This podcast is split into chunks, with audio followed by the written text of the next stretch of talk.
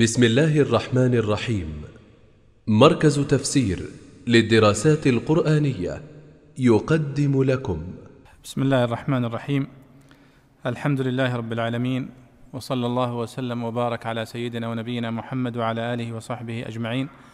اللهم علمنا ما ينفعنا وانفعنا بما علمتنا وارزقنا الإخلاص والسداد والتوفيق يا رب العالمين.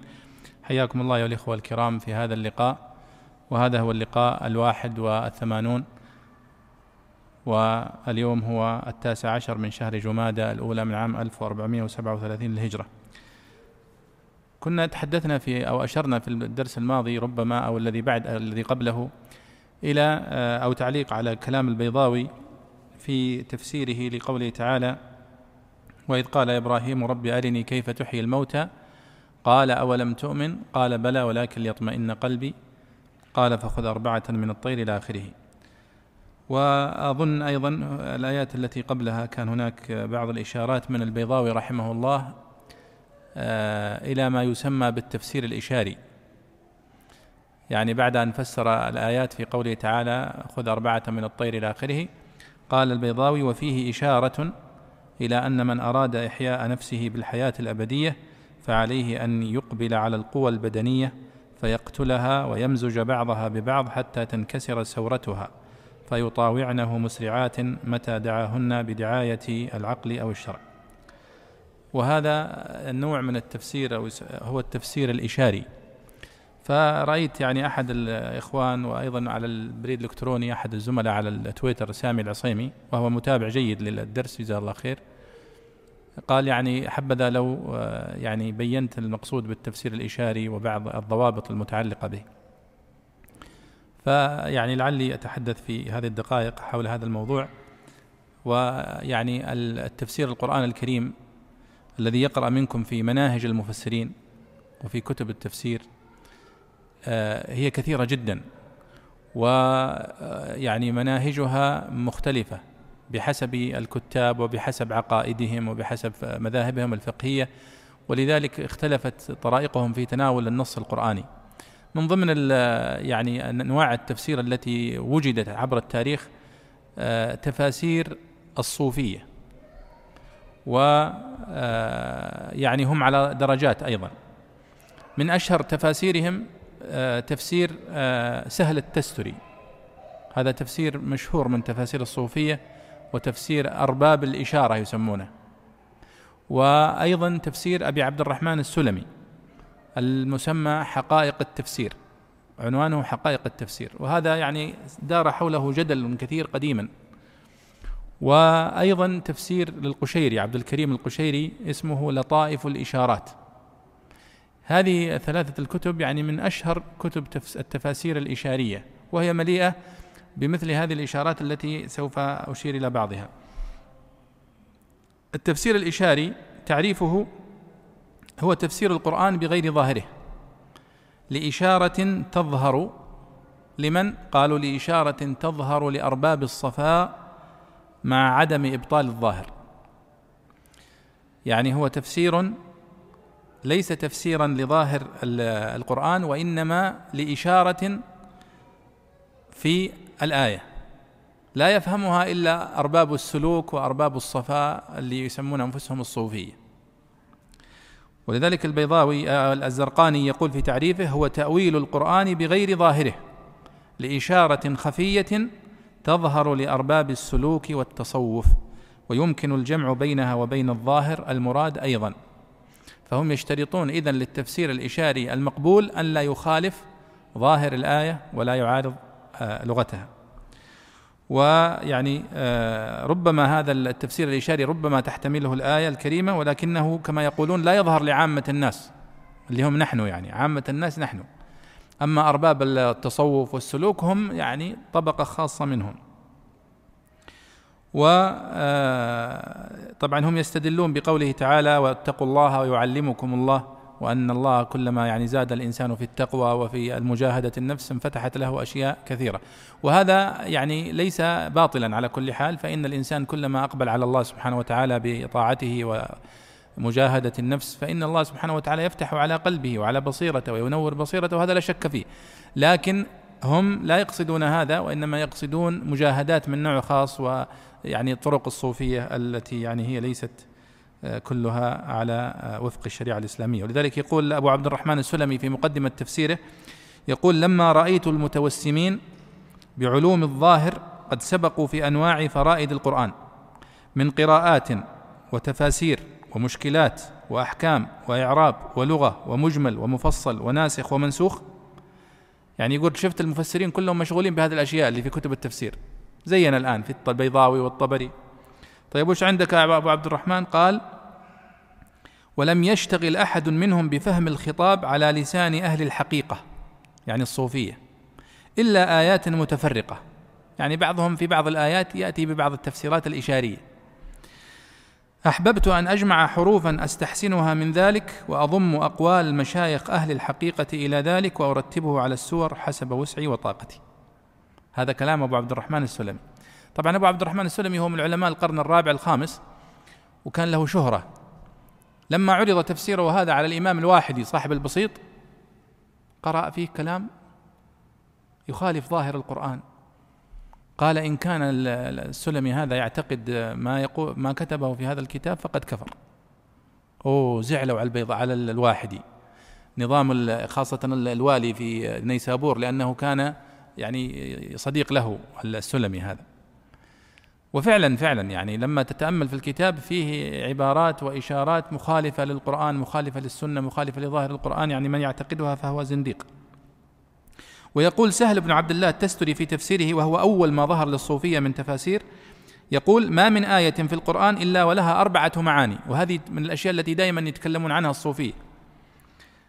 ظاهر وباطن وحد ومطلع. ماذا يقصد؟ قال فالظاهر التلاوة. والباطن الفهم التفسير العادي. والحد حلالها وحرامها. والمطلع إشراف هذا المطلع إشراف القلب على المراد بها. فقها من الله عز وجل يعني هي مسألة موهبة ليست يعني تكتسب وإنما هي نور يقذف علم يقذفه الله في في نفسه. فالعلم الظاهر علم عام والفهم لباطنه والمراد به خاص. وأيضا تفسير القشيري له في مقدمته يقول وكتابنا هذا يأتي على طرف من إشارات القرآن على لسان أهل المعرفة إما من معاني قولهم أو قضايا أصولهم. سلكنا فيها طريق الإقلال خشية الملال مستمدين من الله تعالى عوائد المنة متبرئين من الحول والمنة مستعصمين من الخطأ والخلل مستوثقين لأصوب القول والعمل. لكن لم يظهر يعني أهم من كتاب حقائق التفسير للسلمي. ولطائف الاشارات للقشيري والقشيري استفاد كثيرا من السلمي وينقل عنه في كتابه. أيضا هناك تفسير مشهور لكنه في الحقيقة ليس لابن عربي. تفسير ينسب لابن عربي وهو من زعماء الصوفية الكبار ومليء بالإشارات الباطلة كلها. لكن الحقيقة أنه ليس له وإنما هو للكاشاني الكاشاني السمرقندي وهو من التفاسير المشهورة يعني عند الصوفية. ولذلك هو يقول في مقدمته هذا تفسير الكاشاني ما نزل من القرآن آية إلا ولها ظهر وبطن ولكل حرف حد ومطلع. فالظهر هو التفسير والبطن هو التأويل والحد هو ما تتناهى إليه الفهوم من معنى الكلام والمطلع ما يصعد إليه منه فيطلع على شهود الملك العلام. يعني ليس له ضابط. يعني الميزة في يعني أو الضابط في التفسير الإشاري أنه ليس له ضابط.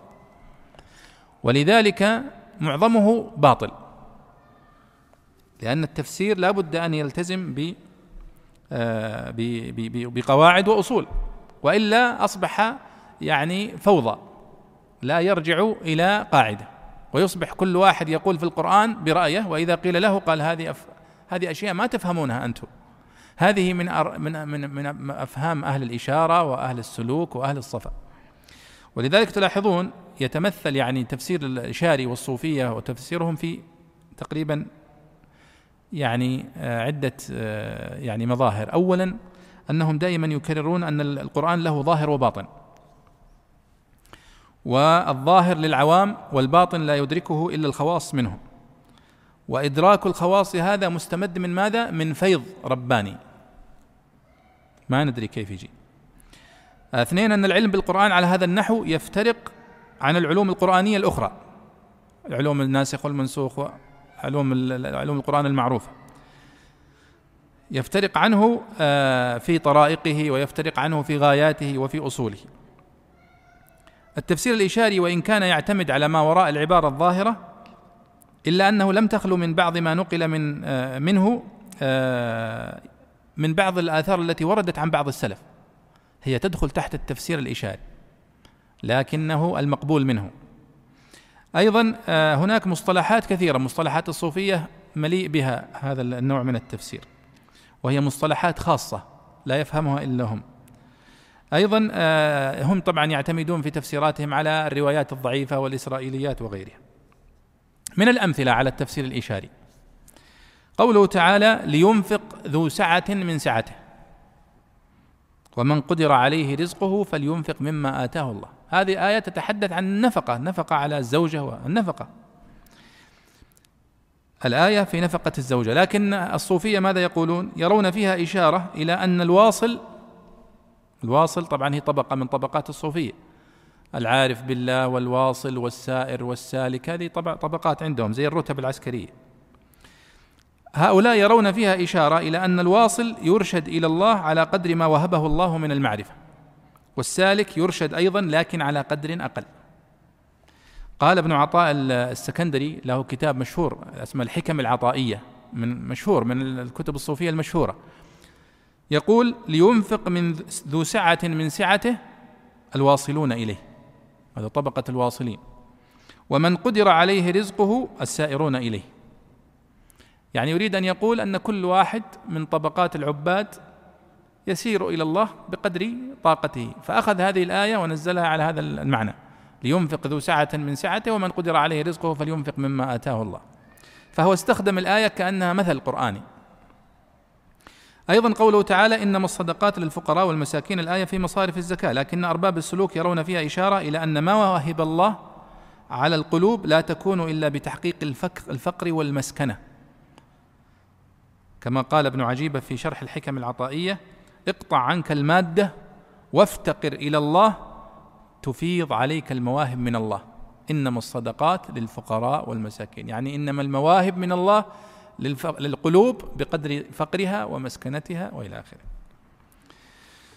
وقد استدل الصوفية لإباحة هذا النوع من التفسير بأدلة ضعيفة وواهية وساقطة وموضوعة كاستدلال بعضهم على جواز الرقص بقوله اركض برجلك. أي دليل ولو كان باطل الدلاله آراء العلماء يعني كيف كان موقف العلماء من هذا النوع من التفسير؟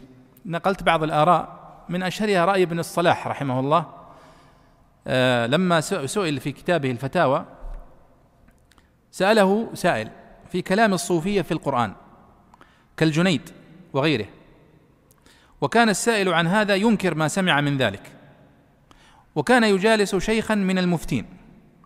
فجرى ذلك في مجلسه فابتدأ الشيخ وقال كالمستحسن لكلام الصوفية هم لا يريدون به تفسير القرآن وإنما هي معاني يجدونها عند التلاوة. وهذه نقطة مهمة يعني بعض يقولون لا هذا ليس تفسيرا وإنما هي معاني ظهرت لنا عند التلاوة. وقال أيضا يقولون يا أيها الذين آمنوا قاتلوا الذين يلونكم من الكفار. قالوا هي النفس. لانها هي التي تليك وهي أقرب شيء لك. وقال وكان الشيخ المفتي يشرح ذلك ويقول أمرنا بقتال من يلينا لأنهم أقرب شرا إلينا وأقرب شر إلى الإنسان نفسه. وقال الشيخ أيضا يقولون إنا أرسلنا نوحا إلى قومه. يقول نوح العقل. والغرض أنهم يلقى الله يلقي الله عندهم في كلامه ما ينتفعون به. وهذا قد صدر عن أكابرهم مثل الجنيد والتستري والسلمي كلهم من كبار الصوفيه وأنتم بذلك أعلم والسائل لهذا ليس لبس بجاهل وليس غرضه إلا الاعتضاد بما يسمع من الشيخ تقي الدين رضي الله عنه. هذا السؤال موجه لابن الصلاح.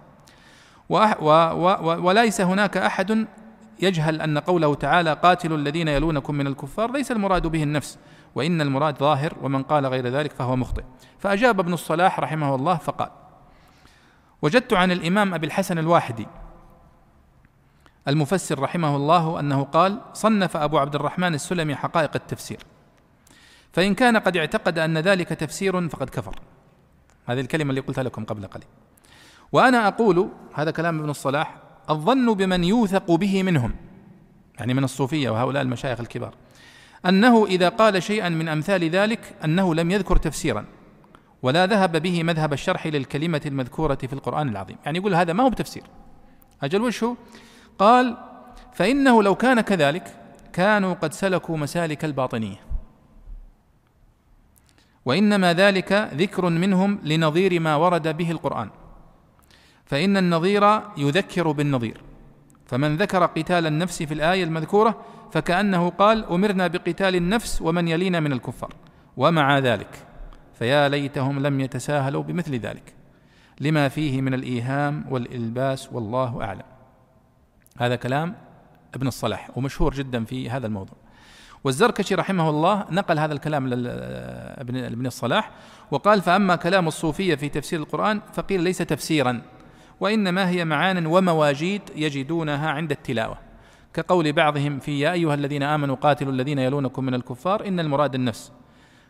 ثم استدل بكلام ابن الصلاح. ابن تيمية رحمه الله له كلام جميل في هذا.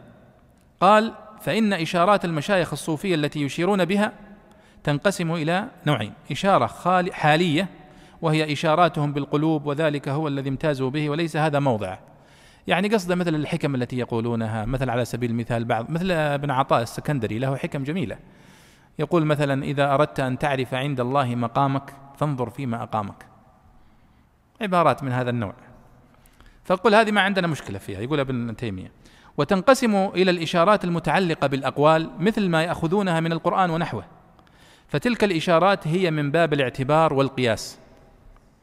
هذا كلام جميل مثل القياس. وإلحاق ما ليس بمنصوص بالمنصوص مثل الاعتبار والقياس الذي يستعمله الفقهاء في الأحكام. لكن هذا يستعمل في الترغيب والترهيب وفضائل الأعمال ودرجات الرجال ونحو ذلك. فإن كانت الإشارة اعتبارية من جنس القياس الصحيح كانت حسنة مقبولة. وإن كانت كالقياس الضعيف كان لها حكمه. وإن كان تحريفا للكلام عن مواضعه وهو الغالب عليها وتأويلا للكلام على غير تأويله كانت من جنس كلام القرامطة والباطنية والجهمية. فتدبر هذا فإني قد أوضحت هذا في قاعدة الإشارات. فهو إذا ابن تيمية يرى أنها مثل القياس عند الفقهاء. ما كان قياسا صحيحا اعتبرنا به ومن كان باطلا رديناه. ويضرب لذلك مثلا بمن يقول لا يمسه إلا المطهرون في القرآن الكريم. إن قلنا أنه المصحف أو أنه اللوح المحفوظ. فقال كما أن اللوح المحفوظ الذي كتبت فيه حروف القرآن لا يمسه إلا بدن طاهر فمعاني القرآن لا يذوقها إلا القلوب الطاهرة وهي قلوب المتقين. كان هذا معنى صحيحا واعتبارا صحيحا. وكذلك من قال لا تدخل الملائكة بيتا فيه كلب ولا جنب فاعتبر بذلك أن القلب لا يدخله حقائق الإيمان إذا كان فيه ما ينجسه من الكبر والحسد فهذا أيضا صحيح. هذا من الإشارات الصحيحة. وطبعا هناك كلام للسيوطي وكلام للزرقاني وللذهبي ولابن عاشور وكلها يعني تدور في هذه المعاني. ولذلك ابن تيمية يقول أن عفوا ابن القيم أن هذا النوع من التفسير هو التفسير على الإشارة يمكن أن نقبله بأربعة شروط. الشرط الأول أن لا يناقض معنى الآية. ثانيا أن يكون معنى صحيحا في نفسه. ثلاثة أن يكون في لفظ الآية إشعار به. رابعا أن يكون بينه وبين معنى الآية ارتباط وتلازم. فإذا اختل شرط من هذه الشروط فنرد هذا النوع من التفسير. ولو طبقنا هذه الشروط ردينا يمكن 98% أو 99% من هذه التفسيرات. وهذه شروط لو لاحظنا ليست شروطا لوجوب القول به. لا هذه شروط لقبوله بمعنى عدم رفضه. لأن الأصل في التفسير الإشاري الرفض. فهي ليست شروطا لوجوب اتباعه أو وجوب الأخذ به وإنما لعدم رفضه وقبوله لأنه لا يتنافى مع ظاهر القرآن. فهذه يعني باختصار يعني خلاصة القول في التفسير الإشاري. يعني هو من تفاسير الصوفية وما يذكره البيضاوي أحيانا هو مأخوذ منهم. تجدون هذا أيضا في كتاب روح المعاني للألوسي الألوسي ماذا يصنع؟ يفسر الآيات تفسيرا على ظاهر ما نفسره نحن في كتب التفسير المعروفة. ثم يقول قال أرباب الإشارة. ويخش في التفاسير الصوفية. يأخذها من كتاب التستري يأخذها من السلمي يأخذها وينتقي منها ويعني يختار منها. آه، لعلنا نبدأ اليوم في درسنا. نحن توقفنا عند قوله تعالى في آيات النفقة في البقرة أيود أحدكم أن تكون له جنة من نخيل؟ وأعناب تجري من تحتها الأنهار. تفضل يا شيخ أحمد. بسم الله والحمد لله والصلاة والسلام على رسول الله صلى الله عليه وسلم. قال الإمام البيضوي رحمه الله ونفعنا الله بعلومه في الدارين. آمين. أيود أحدكم الهمزة فيه للإنكار؟ أن تكون له جنة من نخيل وأعناب تجري من تحتها الأنهار له فيها من كل الثمرات جعل الجنة منهما مع ما فيهما من سائر الأشجار. تغليبا لهما لشرفهما وكثرة منافعهما. ثم ذكر أن فيها من كل الثمرات ليدل على احتوائها على سائر أنواع الأشجار ويجوز أن يكون المراد بالثمرات المنافع. وأصابه الكبر أي كبر السن فإن الفاقة والعالة في الشيخوخة أصعب. والواو للحال أو للعطف حملا على المعنى فكأنه قيل أيود أحدكم لو كانت له جنة وأصابه الكبر وله ذرية ضعفاء صغار لا قدرة لهم على الكسب فأصابها إعصار فيه نار فاحترقت عطف على أصابه أو تكون باعتبار المعنى والإعصار ريح عاصفة تنعكس من الأرض إلى السماء مستديرة كعمود. والمعنى تمثيل حال من يفعل الأفعال الحسنة ويضم إليها ما يخبطها ما يحبطها كرياء وإيذاء في الحسرة والأسف. فإذا كان يوم القيامة واشتدت حاجته إليها وجدها محبطة بحال وجدها محبطة بحال من هذا شأنه. وأشبههم, وأشبههم به من جال بسره في عالم الملكوت وترقى بفكره في جانب في جناب الجبروت ثم نكص على عقبيه إلى عالم الزور والتفت إلى ما سوى الحق وجعل سعيه هباء منثورا. كذلك يبين الله لكم الآيات لعلكم تتفكرون أي تتفكرون فيها فتعتبرون بها. نعم بسم الله الرحمن الرحيم. هذه الآية هي امتداد للآيات التي مرت معنا في الحث على النفقة في سبيل الله وهذه الآيات كما قلنا من أطول الآيات في القرآن الكريم التي تناولت الحث على النفقة والأمر بها. مر معنا أن الله سبحانه وتعالى ضرب المثل للذين ينفقون أموالهم في سبيل الله لوجه الله ابتغاء وجه الله وأن الله سبحانه وتعالى مثل لهم كمثل جنة بربوة أصابها وابل فآتت أكلها ضعفين فإن لم يصبها وابل فطل. فأراد هنا أن يضرب المثل بمن ينفق ماله رياء وسمعة أو ينفق ماله ثم يتبعه بالمن والأذى. فكما أن الله سبحانه وتعالى ضرب المثل هناك بجنة آه، على ربوة وأنها تؤتي أكلها ضعفين في من ينفق ماله آه، لوجه الله سبحانه وتعالى فإن الله ينميه ويباركه له. فقال هنا أيود أحدكم يعني للإشارة إلى الجنس المقابل أو أو الصنف الآخر أيود أحدكم؟ لاحظ هنا الاستفهام هنا هو للإنكار. بمعنى أنه لا يود أحد منكم أن يكون في هذا الموقف. والمودة هي الرغبة والمحبة في الشيء. قال أن تكون له جنة من نخيل وأعناب تجري من تحتها الأنهار ونادرا أن يكون هناك موضع تزكو فيه النخيل وتزكو فيه الأعناب. الأعناب لأن الأعناب تنبت في مكان لا ينبت فيه النخيل. النخيل ينبت في بيئة حارة وجافة والعنب ينبت في الغالب في الأماكن الباردة. فالله سبحانه وتعالى جعل الجنة من هذه النخيل والأعناب والثمرات مع ما فيها من سائر الأشجار الأخرى تغليبا. يعني هو تغلب النخيل والأعناب لفضلها ولشرفها والمفسرون يذكرون يعني محاسن النخيل والأعناب وما فيها من الفوائد. ثم ذكر أن فيها من كل الثمرات قال ويجوز أن يكون المراد بالثمرات المنافع. هنا يصور الله صورة شخص. له هذه الجنة له هذا البستان الرائع المليء بالنخيل والثمرات والأعناب وله فيه من كل الثمرات. ثم هذا الشخص كبير في السن أصابه الكبر. وعند هذه المزرعة الرائعة. وله ذرية ضعفاء عنده أبناء صغار. لا يستطيعون أن يعتمدوا على أنفسهم. هو كبير في السن وأولاد الصغار ما يعتمدون على أنفسهم وعنده هذه المزرعة الرائعة المتميزة. هذه فهمت؟ واضح الصورة؟ ثم في هذه اللحظات في هذا الظروف الممتازة من حيث الجنة من حيث البستان والثمرات ولكنها أيضا فيها جانب سلبي من حيث أنه كبير في السن وأولاد الصغار. أي اختلال في المعادلة يفقد الأبناء العائلة الذي يعولهم وهو كبير في السن أو يفقدون مصدر الرزق الوحيد الذي يأتيهم منه الرزق وهي هذه الجنة. فماذا حصل في هذه اللحظة؟ قال فأصابها إعصار فيه نار فاحترقت. تخيلوا بالله شكل هذا الرجل كيف حسرته كيف يعني خسارته العظيمة. هذا أصيب بجائحة. الآن من وين يصرف على الصغار هذولا من, من أين يأتي لهم بالرزق؟ يعني هو فقد مصدر رزقه الوحيد وهو أحوج ما يكون إليه. لو كان هو ما زال يعني فيه قوة قلنا يستطيع أن يتدبر أمره.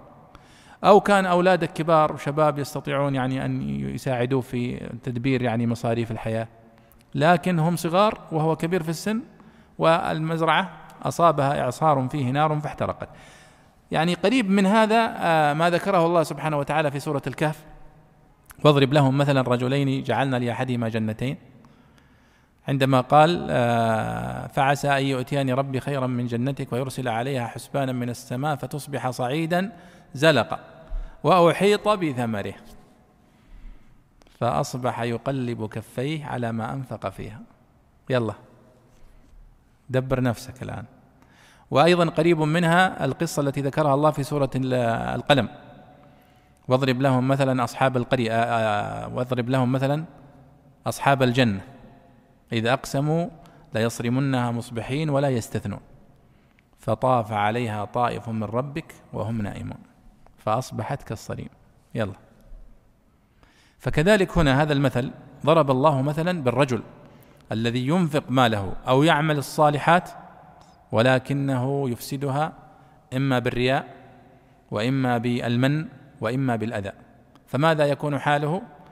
يأتي يوم القيامة وإذا بهذه الحسنات ثم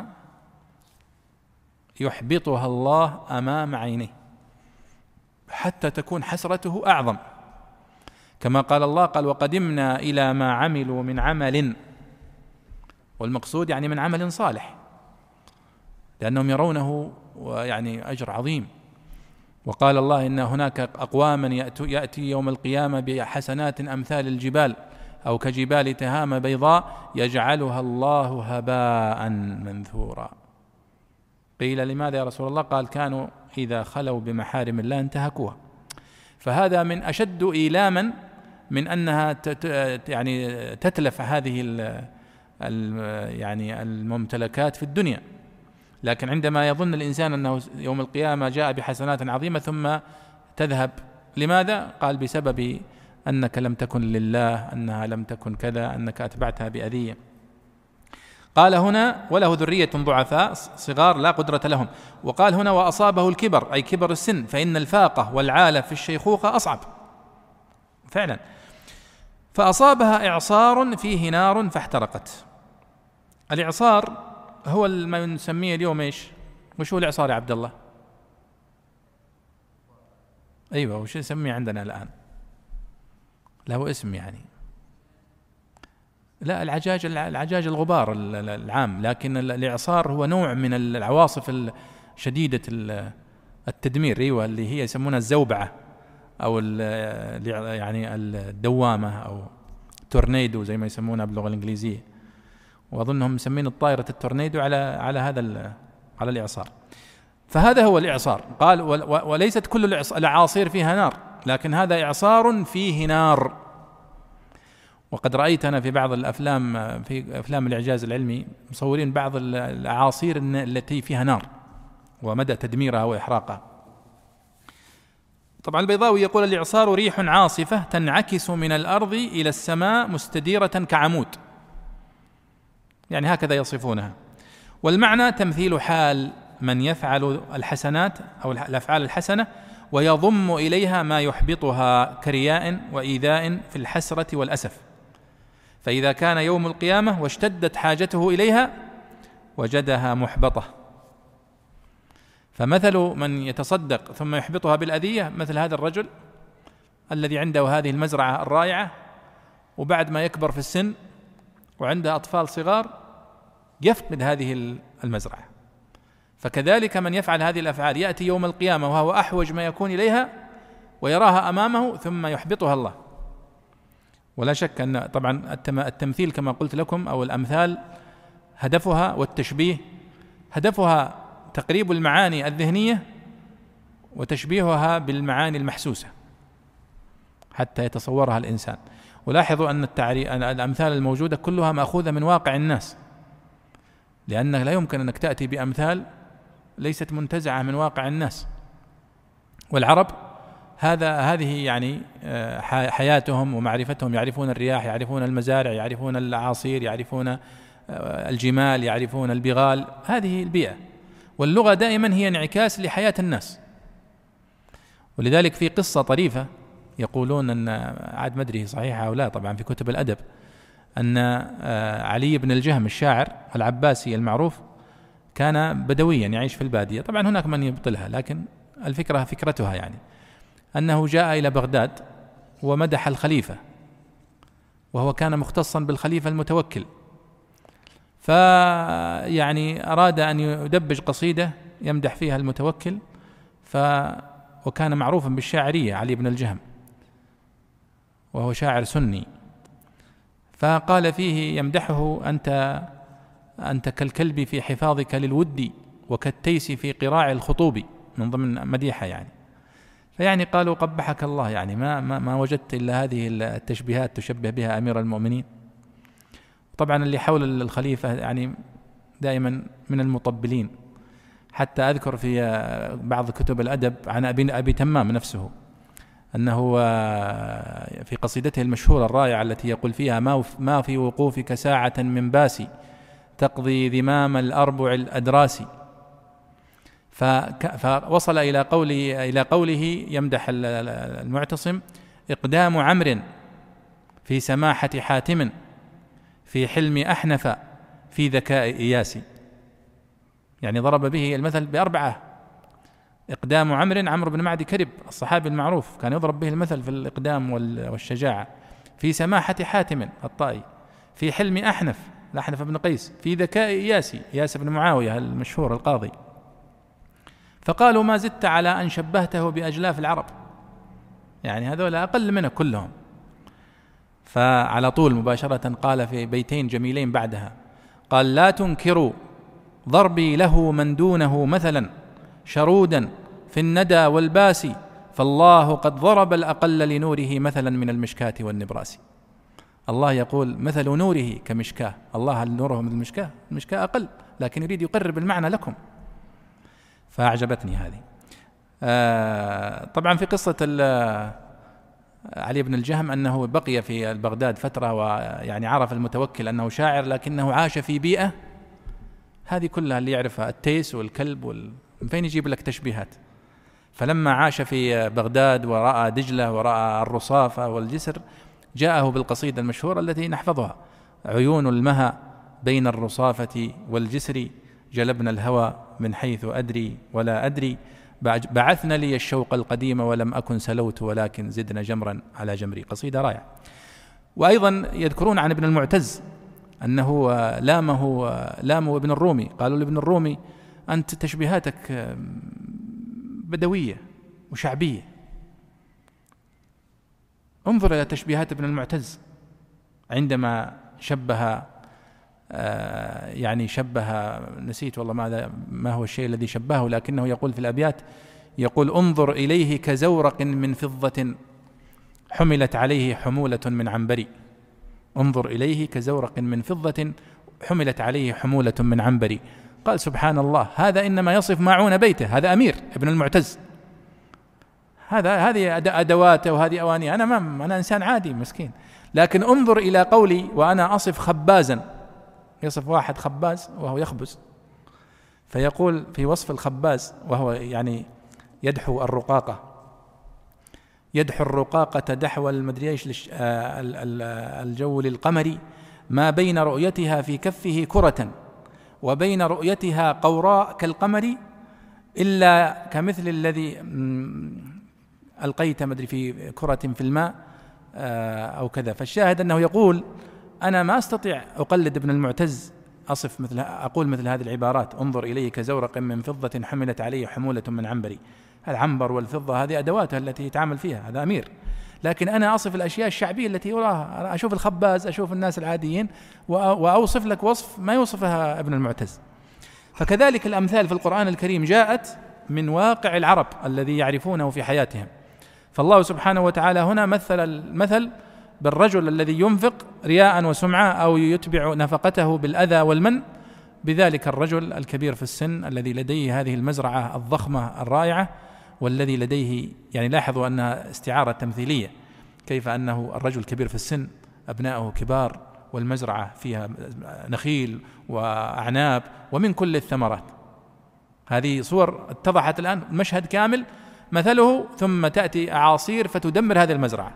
كيف يكون حاله من الحزن والأسف والبكاء؟ إذا نفس الحال هذه هي حال من ينفق ثم يتبع نفقته بالمن والأذى. فيقول هنا فإذا كان يوم القيامة واشتدت حاجته إليها وجدها محبطة وأشبههم به هنا أيضا تعقيب من البيضاوي يعني أشبههم في الحسرة والندامة يوم القيامة وأشبههم به من جال بسره في عالم الملكوت وترقى بفكره إلى جناب الجبروت ثم نكص على عقبيه إلى عالم الزور والتفت إلى سم إلى ما سوى الحق وجعل سعيه هباء منثورا. ماذا يريد أن يقول بيضاوي نحن يمكن أن نحمله على محملين. أما محمل الصوفية وأصحاب السلوك وهو يقول أنه لا ينبغي على الإنسان إذا عرف الله وعرف أسماءه وصفاته وعبده حق عبادته وعلم من الشرع ما يقربه إلى الله ثم ينكص على عقبه والعياذ بالله. ولذلك قد ضرب الله سبحانه وتعالى مثل في سورة الأعراف فقال فمثله كمثل الكلب إن تحمل عليه يلهث أو تتركه يلهث. قال واضرب لهم مثل الذي آتيناه آياتنا فانسلخ منها. فأتبعه الشيطان فكان من الغاوين العالم الذي تعلم ثم نكص على عقبه والله أيضا شبههم بالحمار في سورة الجمعة. فقال مثل الذين حملوا التوراة ثم لم يحملوها كمثل الحمار يحمل أسفارا. والعياذ بالله العالم الذي تعلم العلم الشرعي ثم انتكس ضرب الله له مثلا بالحمار وضرب الله له مثلا بالكلب. فهذا مقصود البيضاوي هنا. فهو قوله آه، من جال بسره في عالم الملكوت وترقى يعني أنه عرف الله وعرف أسماءه وعرف صفاته وعرف ما يجب له ثم ينكص على عقبيه فإنه يكون أشد خسارة من هذا الذي أنفق ثم أتبع النفقة المن والأذى. كذلك يبين الله لكم الآيات لعلكم تتفكرون أي تتفكرون فيها فتعتبرون وآيات الأمثال في القرآن الكريم تتبع غالبا بمثل هذه النهايات. لعلكم تعقلون تتفكرون فاعتبروا ونحو ذلك.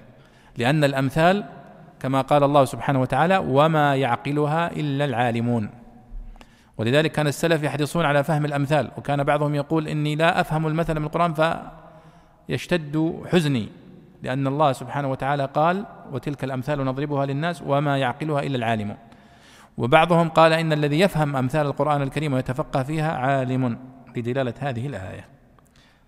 طيب يا تفضل يا شيخ يا أيها الذين آمنوا. أعوذ بالله من الشيطان الرجيم. يا أيها الذين آمنوا أنفقوا من طيبات ما كسبتم ومما أخرجنا لكم من الأرض ولا تيمموا الخبيث منه تنفقون ولستم بآخذيه إلا أن تغمضوا فيه واعلموا أن الله غني حميد الشيطان يعدكم الفقر ويأمركم بالفحشاء والله يعدكم مغفرة منه وفضلا والله واسع عليم. يؤتي الحكمة من يشاء ومن يؤت الحكمة فقد أوتي خيرا كثيرا وما يذكر إلا أولو الألباب. قال رحمه الله يا أيها الذين آمنوا أنفقوا من طيبات ما كسبتم من حلاله أو جياده ومما أخرجنا لكم من الأرض أي ومن طيبات ما أخرجنا لكم من الحبوب والثمرات والمعادن فحذف المضاف لتقدم ذكره. ولا تيمموا الخبيث منه أي ولا تقصدوا الرديء منه أي من المال أو مما أخرجنا لكم وتخصيصه بذلك لأن, لأن التفاوت فيه أكثر. وقرئ ولا تأمموا ولا تيمموا بضم التاء. تنفقون حال مقدرة من فاعل تيمموا ويجوز أن يتعلق به منه ويكون الضمير للخبيث والجملة حالا منه. ولستم بآخذيه أي وحالكم أنكم لا تأخذونه في حقوقكم لرداءته إلا أن تغمضوا فيه إلا أن تتسامحوا فيه. مجاز من أغمض بصره إذا غضه وقرئ تغمض, تغمض أي تحمل على الإغماض أو أو توجد مغمضين. وعن ابن عباس رضي الله عنه كانوا يتصدقون بحشف التمر وشراره فنهوا عنه. واعلموا أن الله غني عن إنفاقكم وإنما يأمركم به لانتفاعكم. حميد بقبوله وإثابته. نعم أيضا هذا نداء بوصف الإيمان. يا أيها الذين آمنوا وسط هذه الآيات أنفقوا من طيبات ما كسبتم. المفسرون يعني يذكرون معنيين للطيبات. هل هي المقصود بالطيبات هنا الحلال؟ أن تكون من كسب حلال؟ ولو كانت من حيث النوع يعني مثلا عندك تمر حلال لكنه رديء فهل هذا طيب؟ أو أن المقصود من الجيد أنفقوا من طيبات ما كسبتم أي من الجيد منه. ونحن نقول لا يمكن أن يكون طيبا إلا إذا كان حلالا. ولذلك فإن الصحيح في معنى من طيبات ما كسبتم أي من جيده. لأن الآية السياق يدل على ذلك. لأن بيقول الآن ولا تيمموا الخبيث منه تنفقون. فيأتي بعضهم مثلا مزرعته من التمر أو من الرطب. فيأتي فوقت الحصاد فيأخذ الجيد والممتاز من التمر يوديه البيت أو يبيعه ويأتي على الرديء والشيص ويقول هذا نتصدق به لوجه الله. وهذا قد ذكره آه، بعض الصحابة في تفسير أو في معنى هذه الآية فيقول كان بعضنا يأتي بالشيص ويعني الرديء من التمر ويعلقه في المسجد. فنزلت هذه الآية. فالله يقول يا أيها الذين آمنوا أنفقوا من طيبات ما كسبتم. فنحن نقول الطيبات هي الجيد من الكسب. فلا يمكن أن يكون نقول أنفق مما يعني آه، كسبت من الحرام. لا هذا لا يمكن أن يكون طيبا. فالطيبات هنا لازم يكون يشترط فيها شرطين أن تكون حلالا وأن تكون جيدة من النوع الجيد. ويؤيد هذا المعنى يا أيها لن تنالوا البر حتى تنفقوا مما تحبون. وأنت ما تحب إلا الشيء الجيد من كل شيء. أنت ما ترضى أن واحد يمد لك مثلا تمر رديء صح؟ أو يعطيك ثياب ممزقة صدقة لوجه الله. يعني والله أيضا يقول هنا ولا تيمموا الخبيث منه تنفقون ولستم بآخذيه إلا أن تغمضوا فيه. يعني أنت هل تقبل هذا لنفسك؟ أنك تأخذ من هذا الرديء أحد يعطيك منه ما تقبل لنفسك. فكذلك الناس لا يقبلونه. وما دام أنك أنت تتصدق لوجه الله فإنك أنت المستفيد. فقدم لنفسك. لا تنظر إلى الفقير الذي أمامك وأنه يعني يحمد الله. بعضهم يقول يحمد الله أن أعطيته. أليس هذا هو منطق كثير منا؟ فيقول هنا ومما أخرجنا لكم من الأرض أي ومن طيبات ما أخرجنا لكم من الحبوب والثمرات والمعادن. ولا تيمموا الخبيث أي لا تقصدوا الرديء منه أي من المال أو مما أخرجنا لكم وتخصيصه بذلك لأن التفاوت فيه أكثر. تيمموا يعني تقصدوا. يعني لا تروح تأخذ الرديء من التمر أو من أي شيء من ما أخرجنا لكم من الأرض وتتصدق به. لا. اجعل ما تتصدق به من أجود ما يخرج من الأرض أو من ونحن جربنا هذا ونسأل الله أن يعفو عنا ورأينا هذا. أن يعني نخص الشيء الجيد آه، والطيب ونجعله في الواجهة. بل كنت يعني أرى بعض بعض التصرفات الغريبة زمان وأنا صغير أرى بعض المزارعين نحن منهم يعني. آه، عندما نبيع مثلا التفاح أو العنب أو الطماطم أو فنأخذ الجيد ونجعله على جنب حتى تمتلئ الكراتين ثم نجعل أجود فوق الكراتين. ونعرضه حتى يكون هذا أدعى للشراء. مع أن هذا في نوع من التدليس على المشتري. ولذلك بعضهم يأتي فيصر أن يقلب البضاعة ويقول لازم أشوف والنبي صلى الله عليه وسلم عندما جاء إلى صبرة من من من الحب أو من البر في السوق وكان فأدخل يده عليه الصلاة والسلام في الصبرة. يعني حتى يشوف البضاعة. فوجد بلل. فقال ما هذا يا صاحب الطعام؟ قال هذا بلل أصابته السماء. يعني جاء مطر فتبلل فهو يعني أراد أن يخفي هذا البلل عن المشتري فقلب الحب حتى أصبح الظاهر جافا. فهي يعني أشبه ما تكون بغريزة وفطرة في نفسية التاجر أو الذي يريد أن يروج سلعته. والله سبحانه وتعالى خاطب هذا الضعف البشري في الإنسان أن يراقبه وأنه لا تيمموا الخبيث. مما رزقتكم. منه تنفقون. لاحظوا أنه سماه خبيث مع أننا قلنا أنه لا يقبل إلا مما كان رزقا حلالا طيبا. فإذا معناه آه، في قوله أنفقوا من طيبات أنه الجيد ويقابله الخبيث الرديء. ولا تيمموا الخبيث منه تنفقون. لا تتعمد. فأيضا هذا فيه دلالة على أن من وقع في نفقته شيء من الرديء دون تعمد فلا حرج عليه. أو شخص مثلا كانت كل الذي يعني نتج له في هذا الموسم كله رديء أو ضعيف فأنفق منه. فهذا أيضا لا حرج عليه لأنه ساوى الفقير بنفسه. أصلا هذا كل الإنتاج فأنا أعطيتك مثل ما أمسكت أو مثل ما بعت. قال ولستم بآخذيه إلا أن تغمضوا فيه. يعني يقول يا محمد أنت ما ترضى أنك تأخذ من هذا الرديء إلا أن تغمضوا فيه يعني تمشيها يعني تأخذها وأنت كاره كأنك تأخذها وأنت مغمض العينين لكن ظروفك صعبة فتتقبل هذا كما هو حال كثير من الفقراء. ربما يعطيه المغني شيئا لا يذكر أو يعطيه شيء رديء أو يعطيه تمر رديء أو يعطيه بس هو ظروفها صعبة يعني ولذلك حتى عندنا في الأمثال الشعبية أنهم ينكرون على من يعني لما الفقير يتشرط يقولون يعني آه، طرار ويتشرط صح؟ وهو مخالف لهذا يعني يقولون أنت فقير وتتشرط علينا أيضا والله سبحانه وتعالى يقول لا أنفقوا من طيبات ما كسبتم. يعني الله يأمر بأنك تحترم الفقير اللي أمامك وتقدر مشاعره ولا تستغل هذا الضعف الذي هو فيه لكي يعني تهينه فتعطيه القليل أو تعطيه الرديء من المال. وإذا ابدى وجهة نظره قلت ما شاء الله ما شاء الله. أليس هذا يقع؟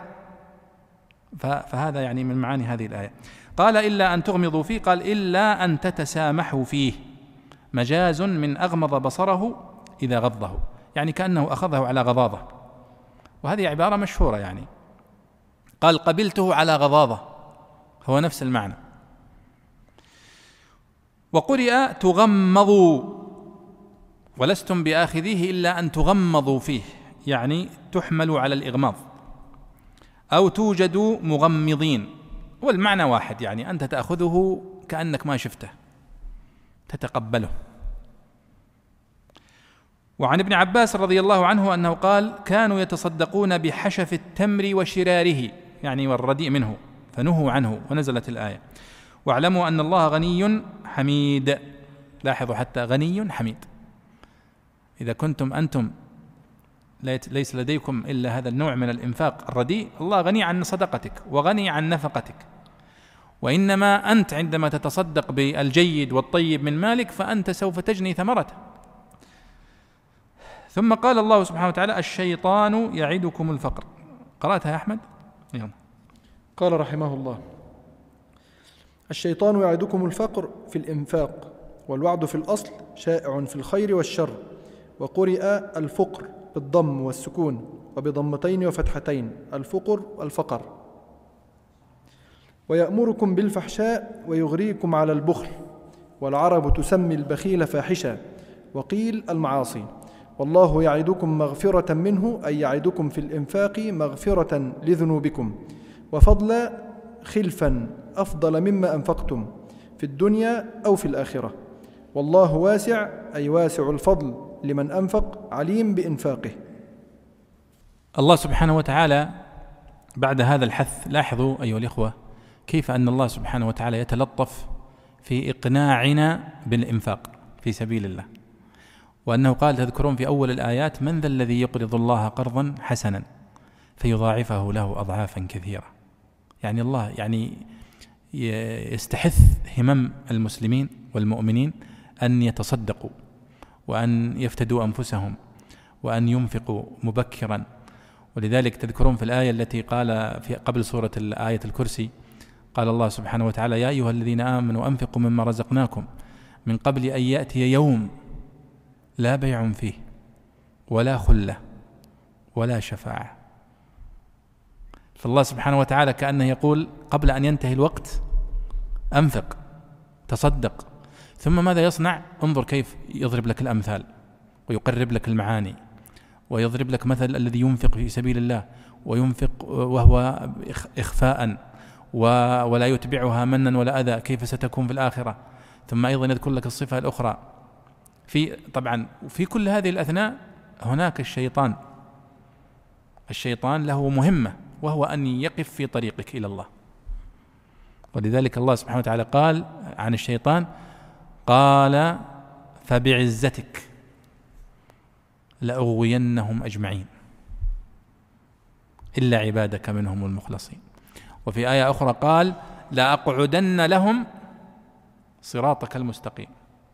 يعني بقعد قدامهم في طريقهم إلى الله أمنعهم عنه. فالله سبحانه وتعالى يدرك يعني هذا ال ال ال هذه الوظيفة للشيطان ويعرف أنه في جانب النفقة إذا جاء الإنسان يتصدق يجيك الشيطان يطلع لك ستين عذر حتى لا تتصدق. يقول يمكن كذاب هذا. يمكن الرجل اللي هو مقصوص هذه صناعية. يمكن الأكسجين اللي هو يشيله كذب. أنا قرأت عن قصص المتسولين. هذا واحد منهم أكيد. صح؟ آه وهكذا. كل هذا من أجل أنك ما تدفع ريال أو نصف ريال أو ريالين أو خمسة. حريص جدا الشيطان أنه يحول بينك وبين النفقة. مع أنك أنت غير مكلف بأنك تدفعها لشخص يستحق. أنت عليك الظاهر صح؟ ولذلك في الحديث في صحيح مسلم أن رجل تصدق فوقعت صدقته في يد بغي فأصبح الناس يتحدثون تصدق على زانية يشيرون إلى أنها ما قبلت منه ثم تصدق ثانية فوقعت صدقته في يد غني فقال الناس تصدق على غني ما هو في حاجتك؟ ثم وقعت صدقته في يد لص أو قاطع طريق. فقال النبي صلى الله عليه وسلم قال فأما صدقته على البغي فلعلها أن تستعف وتكف. وأما صدقته على الغني فلعله أن يدرك حاجة الفقراء فيتصدق. ونحو ذلك. فأنت لست موكل بأنها تقع في يد واحد تنطبق عليه الشروط مئة بالمئة. ولذلك نهاك الله سبحانه وتعالى أنك تنهى السائل. قال فأما السائل فلا تنهر.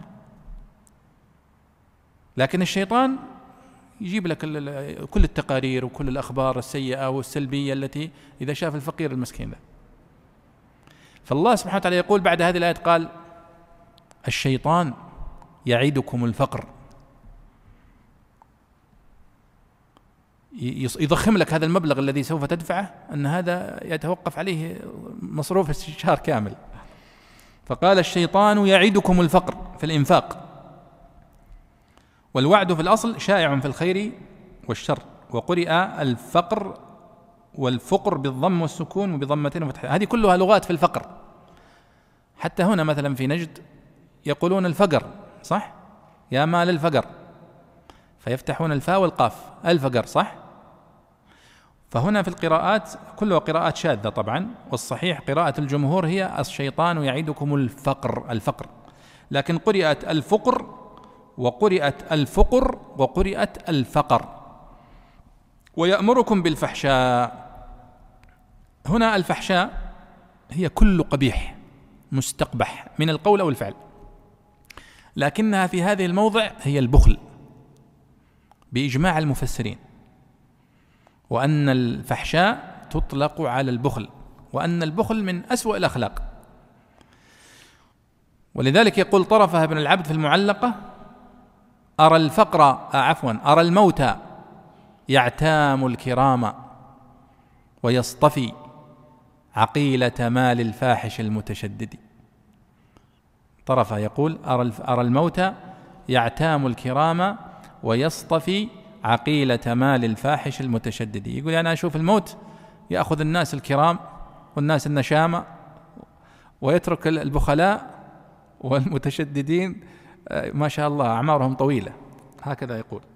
فيقول أرى الموت يعتام الكرام. يعني يقصدهم ويصطفي يعني يترك عقيلة مال الفاحش يعني البخيل المتشدد.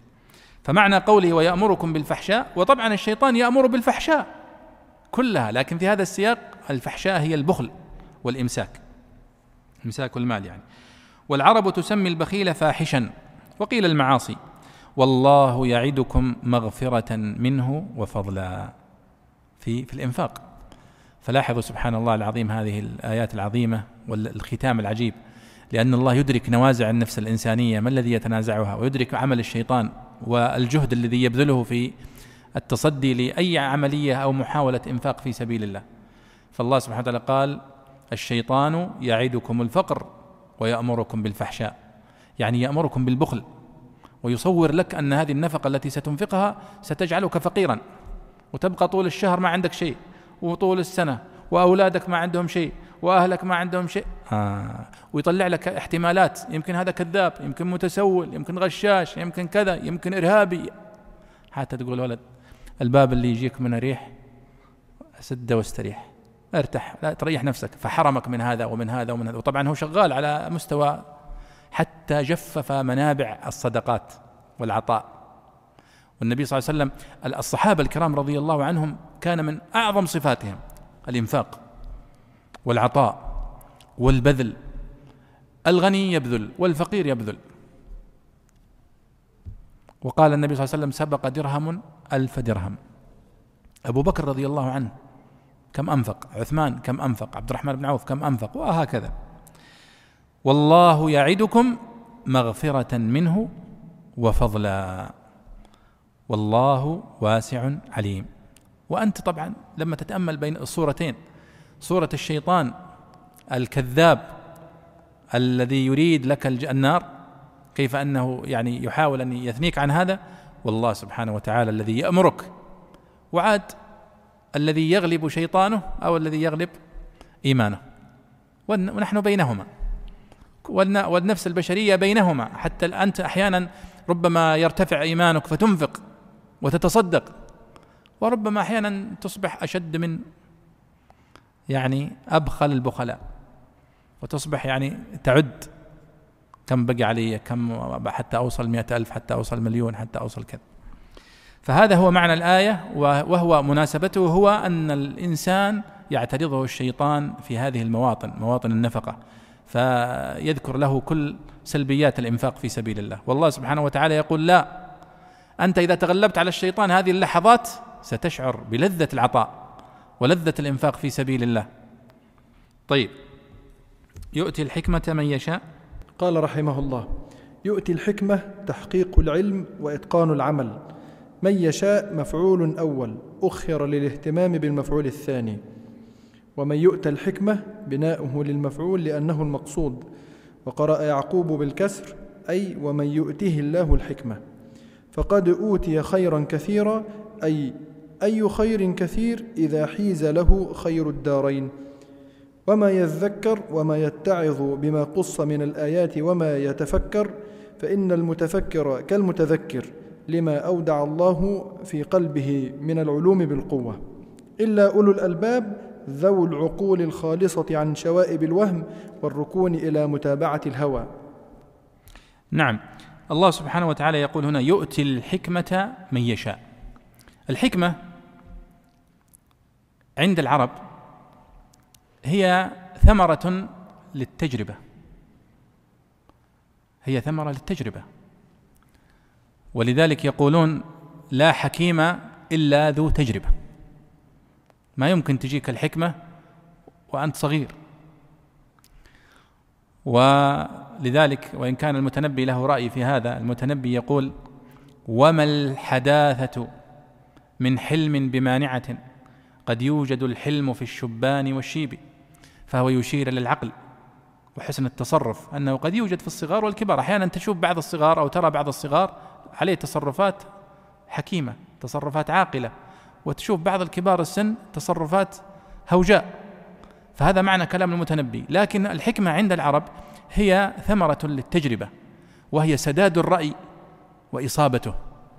ولذلك حكماء في الناس قليل ولذلك تحفظ الحكم تحفظ وتتناقلها الأجيال. ولذلك كتب موجودة في الحكمة عند العرب قبل الإسلام وعند الفرس وعند الصينيين وعند آه، غيرهم من الشعوب.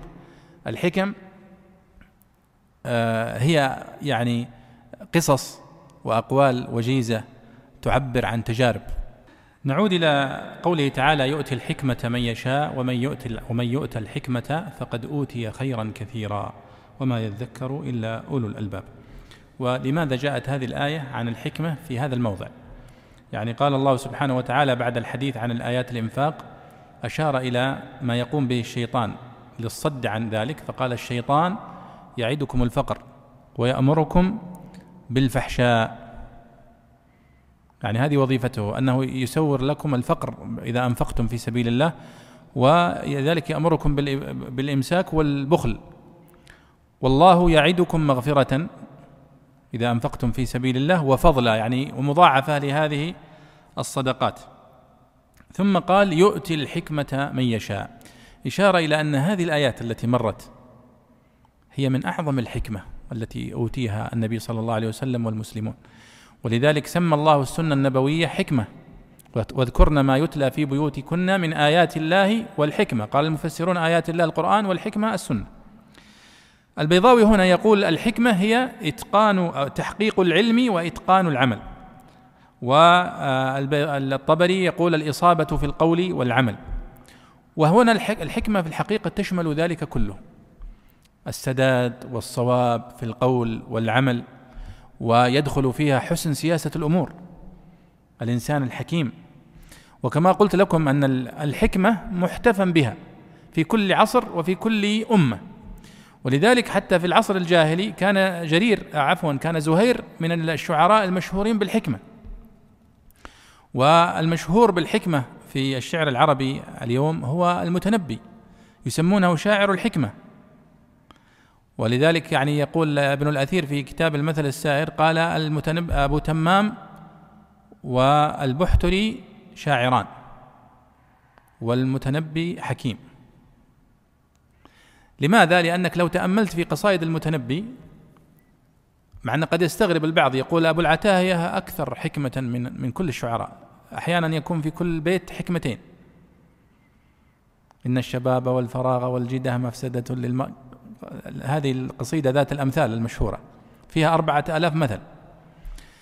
إلا أن المتنبي لا يغرق ولا يكثر من الحكم وإنما يطرز القصيدة بثلاثة أربعة يعني أبيات لكنها سائرة. يعني من الأبيات الخالدة. ولذلك لما يقول مثلا في قصيدته المشهورة ملومكما يجل عن الملام ووقع فعاله فوق الكلام ذراني والفلاة بلا دليل ووجهي والهجير بلا لثام. فإني أستريح بذي وهذا وأتعب بالإناخة والمقام. عيون رواحلي انحرت عيني وكل بغام رازحة بغامي وقد أرد المياه بغير هاد سوى عدي لها برق الغمام وآنف من أخي لأبي وأمي إذا ما لم أجده من الكرام ولم أر في عيوب الناس عيبا كنقص القادرين على التمام. البيت الأخير هذا كلنا نحفظه صح؟ وقصيدة المشهورة مثلا يقول فيها لكل امرئ من دهره ما تعود وعادة سيف الدولة الطعن في العدا وأن يكذب الإرجاف عنه بضده ويمسي بما أمسى أعاديه أسعدا ورب مريد ضره ضر نفسه وهاد إليه الجيش أهدى وما هدى ومستكبر لم يعرف الله ساعة رأى سيفه في كفه فتشهدا هو البحر خذ فيه إذا كان ساكنا على الدر واحذره إذا كان مزبدا. ثم يقول وما قتل الأحرار كالعفو عنهم؟ ومن لك بالحر الذي يحفظ اليد؟ إذا أنت أكرمت الكريم ملكته وإن أنت أكرمت اللئيم تمردا وأمثال هذه القصائد. ولذلك في كتاب جميل اسمه الحكمة في شعر المتنبي. يعني بحث هذا بشكل موسع. في الجاهلية من من أكثر الشعراء حكمة زهير. ولذلك لما تقرأ قصيدته من أم أوفى دمنة لم تكلمي بحومانة الدراج فالمتثلم تجد فيها آه يمينا لنعم السيدان وجدتما على كل حال من سحيل ومبرم وقد قلتما اللي هم الهرم بن سنان والحارث بن عوف لما أصلحوا بين آه بين عبس وبين ذبيان. فقال تداركتما عبسا وذبيان بعدما تفانوا ودقوا بينهم عطر منشم وقد قلتم إن ندرك السلم واسعا بمال ومعروف من المال نسلمي فأصبحتما منها على خير موطن بعيدين فيها من عقوق ومأثم ثم إلى أن قال فيها ومن هاب أسباب المنايا ينلنه وإن يرقى أسباب السماء بسلم ومن لم يصانع في أمور كثيرة يضرس بأنياب ويوطى بمنسم. قصيدة وكلها حكم حكم حكم حكم إلى آخر القصيدة. وكل الحكمة يعني تساوي قصيدة. فالحكمة محتفا بها والحكيم محتفا به. الله سبحانه وتعالى عندما أنزل القرآن والوحي على النبي صلى الله عليه وسلم أصبح القرآن الكريم والسنة النبوية هي أعلى درجات الحكمة وأغزرها.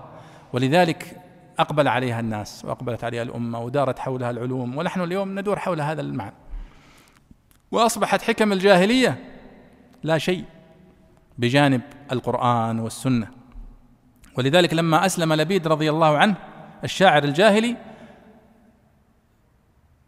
لم يقولون أنه لم يقل أي قصيدة بعد إسلامه. فجاءته إحدى القصائد تستفزه لقول قصيدة فقال قد تركت الشعر منذ حفظت سورة البقرة. خلاص يعني ما عاد في داعي للشعر بعد سورة البقرة. هذا معنى كلام فالله سبحانه وتعالى يقول يؤتي سبحانه وتعالى الحكمة من يشاء من عباده. وهنا يقول البيضاوي مفعول أول أخر الاهتمام بالمفعول الثاني. يعني ماذا يريد؟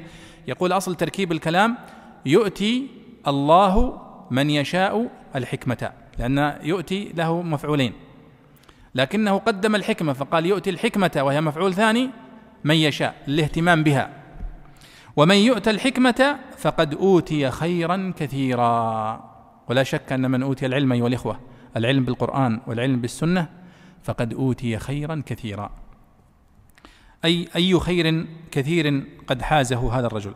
وما يذكر إلا أولو الألباب أي أصحاب العقول الخالصة عن شوائب الوهم والركون إلى متابعة الهوى. لعلنا يعني نأخذ هذه الأسئلة. نتوقف هنا يا شيخ أحمد. عند آية 270 يعني لعلنا اقتربنا إن شاء الله من ختام آية أو سورة البقرة بإذن الله تعالى. تعلمون أن ابن عمر رضي الله عنه بقي في دراسة سورة البقرة ثمان سنوات. فنحن الآن لنا أظن ثلاث سنوات ربما. ربما ثلاث سنوات. آه، هنا سؤال يقول وقفتم على داء عظيم آه، كما ذكرتم البخل في النفقة. أرجو منكم كرما فضلا ذكر الطرق التي تقوي القلب في النفقة وتجعل الإنسان منفقا مما يحب وهل هذا يعني أن يضحي الواحد بشيء من قوت عياله أو حاجتهم الضرورية؟ هل هذه الآيات أيها الإخوة هي تتحدث عن هذه النقطة؟ هي تخاطب في الإنسان هذه الغريزة في حب المال. وإنه لحب الخير لشديد يعني لحب المال. فأنت هذه الآيات وهذه الأمثال وهذه الأجور التي يذكرها الله حتى تحاول أنك تخفف هذه الغريزة وهذا الإمساك. ولو بشيء يسير وكل ينفق مما آتاه الله. لا يكلف الله نفسا إلا ما آتاها. قد تنفق خمسة ريال لكنها تعتبر بالنسبة لك كثيرة. فتكون عند الله في موقع عظيم. وقد تنفق مليار. وهو بالنسبة لثروتك قليل. فهي مسألة يعني نسبة وتناسب. واليوم أيها الإخوة يعني طرق النفقة كثيرة جدا. وعجبني مقطع سمعته لأحد الدعاة عصام الشايع أظن رجل ما شاء الله له يعني مقاطع نافعة جدا. في قضية الآن نحن لدينا حسابات في البنوك وكذا. ممكن أنك تستطيع أنك تستقطع من من راتبك شهريا خمسة ريال في بعض المشروعات الوقفية. مثلا لو استطعت تستقطع مئة ريال خمسة خمسة تقسمها عشرة ريال في كل وقف كم سيكون هذا بشكل مستمر؟ ستكون بركته عليك وعلى مالك شيء لا يصدق. والله سبحانه وتعالى يقول هنا والله يعدكم مغفرة منه وفضلا. قدم المغفرة لأنها هي الأهم في الآخرة والفضل هو البركة والزيادة. والنبي صلى الله عليه وسلم قد قال ما نقص مال من صدقة. أبدا. هذا الذي الشيطان يريد أن يقول لك ترى سوف ينقص مالك. قال ما نقص مال من صدقة. ما نقص مال من صدقة. بل تزده بل تزده. آه، هنا يقول إسراء الرسول صلى الله عليه وسلم ومعراجه هو وجبريل عليه الصلاة والسلام إلى سدرة المنتهى. حدث لا تحسبه الساعات ولا الزمن. تعليقك على من يتكلم عن ذلك فيزيائيا. طبعا قصة الإسراء والمعراج هي قصة صحيحة وثابتة. حدثت للنبي صلى الله عليه وسلم وهو في مكة. وعرج به عليه الصلاة والسلام. وذكر الحديث النبي صلى الله عليه وسلم حدثنا بقصة إسرائه إلى بيت المقدس ومعراجه إلى السماء. لكن الكيفية الحديث عن زمنها الحديث عن كيفيتها لا نعرفه. وليس هناك من يعرفه ولا يمكن أن يعرفه أحد. هذه من القضايا الغيبية التي لا يمكن أن نتكلم فيها إلا بأدلة. هي خارج قدرتنا على قياس الزمن لأنها ليست من مدخل العقل لا مدخل للعقل فيها ولا الاجتهاد فالذي يتحدث بذلك يعني مخطئ. هنا يقول هل تعد هذه الآيات التي تتحدث عن ظواهر لم يشهدها النبي صلى الله عليه وسلم مثل الإعصار الذي فيه نار والبرزخ بين البحرين من دلائل صدق النبوة؟ نعم لا شك في ذلك. وإن كان لا نستطيع أن نجزم أن النبي صلى الله عليه وسلم لم يشاهدها. قد يكون النبي صلى الله عليه وسلم شاهدها لكنها هي من هذا النوع لا شك ولا تزيدنا العلوم اليوم إلا تصديقا لهذه الحقائق. مرج البحرين أصبحت قضية معروفة ومسلمة عدم اختلاط الماء المالح بالماء العذب ووجود خط واضح بينها واختلاف تركيبة كل منهما. وهذه التجربة رأيتها كثيرا. رأيتها في كلية العلوم عندنا هنا في الملك سعود رأيتها في أماكن كثيرة وأيضا موجودة حتى في البحار على الواقع يعني. آه، يقول ما الفرق بين الحكمة وفصل الخطاب؟ أليس فصل الخطاب من الحكمة؟ يعني بينهما عموم وخصوص. فكل فصل خطاب حكمة وليست كل حكمة فصل الخطاب لأنها ليست كل الحكم يحتاج فيها إلى فصل النزاع أو فصل الخطاب ولكن قد تكون ثمرة تجربة لكن فصل الخطاب هو يعني فصل الخطاب والنزاع بين المتخاصمين ونوح وداود عليه الصلاة والسلام قد آتاه الله ذلك. يقول أحسن الله إليكم هل تنصحون بقراءة الحكم العطائية وما هي الشروح المختارة لها؟ آه، نعم أنا يعني فيها شيء من الأدب وفيها يعني معاني جميلة جدا وقد شرحها الشيخ الذي توفي البوطي الشيخ محمد سعيد رمضان البوطي شرحها في مجلدين طبعتها دار الفكر. وأظنك تجدها حتى مسجلة في المجمع الثقافي في أبو ظبي سجل هذه الحكم. يقول قرأت حديثا في سنن الترمذي أو النسائي لا أذكره أنه بوب بابا بقوله باب لا يعطى الصدقة لمن لا يعطى لا يعطي الصدقة لمن لا يعرف. ثم ساق الحديث فهل هذا عليه العمل؟ يعني الشراح يستثنون من آه، ذلك ويجمعون بينه وبين آه، هذه الآيات التي تنهى عن آه، نهر السائل والإساءة إليه بأنه إذا كان اشتبه في السائل أنه كاذب وغلب على ظنه فإنه لا يعطيه لكنه لا يؤذيه وإنما يكف عن عطائه. يقول هو تفسير قوله تعالى وكأي من قرية عتت عن أمر ربها ورسله فحاسبناها حسابا شديدا وعذبناها عذابا نكرا. يقول آه، فسرها بعضهم على أن القرية هي المرأة وأن هذا التفسير يتناسب مع موضوع السورة وهي سورة الطلاق.